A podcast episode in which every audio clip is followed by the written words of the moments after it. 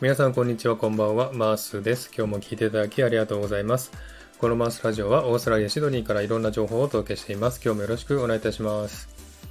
えさて、サクッと韓国語。このコーナーでは、え韓国語のスキルやポイント、面白い使い方などをご紹介するコーナーです。え第5回目の今回は、え韓国語の掛け声というタイトルでお送りしたいと思います。えー、さて今日はですね、韓国語の掛け声についてご紹介したいなと思っております。えー、3つのですね、掛け声をご紹介します。まず1つ目はじゃんけんぽんっていう掛け声ですね。それから2つ目はせーのっていう感じですね。その掛け声ですね。それから3つ目は乾杯っていう掛け声ですね。この3つについてご紹介したいなと思っております。えまずですね、じゃんけんぽんなんですけどもね、これは知ってる方も多いかもしれませんけれども、え韓国語ではですね、カウイバイボって言いますね。カウイとバイとボっていう3つの言葉を使ってカウイバイボですね。これは日本語と同じようにですね、グーチョキパーっていう意味なんですけども、カウイっていうのはハサミですね。ですので、チョキなんです。バウイっていうのは岩なんですね。なので、グーなんですね。ボっていうのはですね、風呂敷なんですね。なので、パーなんですね。まあ、観光で言えばですね、チョキ、グー、パーって言ってるんですけどもね、えー、じゃんけんするときに、カウイバイポって言いますね。で、そのじゃんけんするときは、えー、カイバイポ、カイバイポっていうふうにやりますね。えー、それからですね、日本語で最初はグーってありますけどもね、それも韓国語であります。なんて言うかと言いますと、アニメオンチーンダって言うんですね。アニメオンチーンダ、カイバイポって言いますね。えー、アニメオンチーンダ。この言葉はですね、日本語に訳すと出さなきゃ負けよっていう意味なんですね。アンネミョン、これは出さないと、チンダっていうのは負けるっていう意味ですね。えー、出さなきゃ負けよ、じゃんけんぽいっていう感じですかね。えー、それを、それがですね、日本語で最初はグー、じゃんけんぽいですね。えー、そしてですね、あいこでしょっていうのがあるんですね。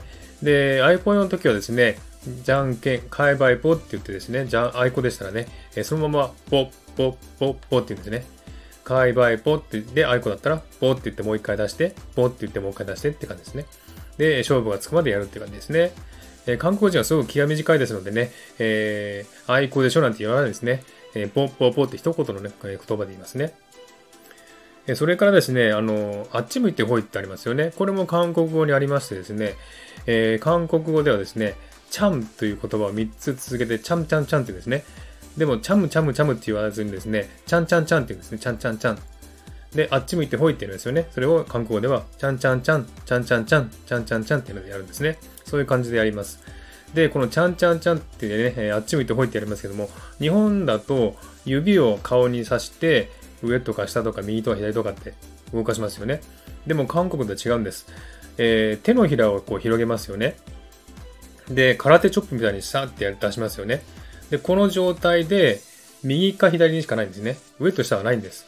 なので、ちゃんちゃんちゃんって言いながら、右とか左にね、えー、手を動かしてやるのが韓国語式のあっち向いて方なんですね。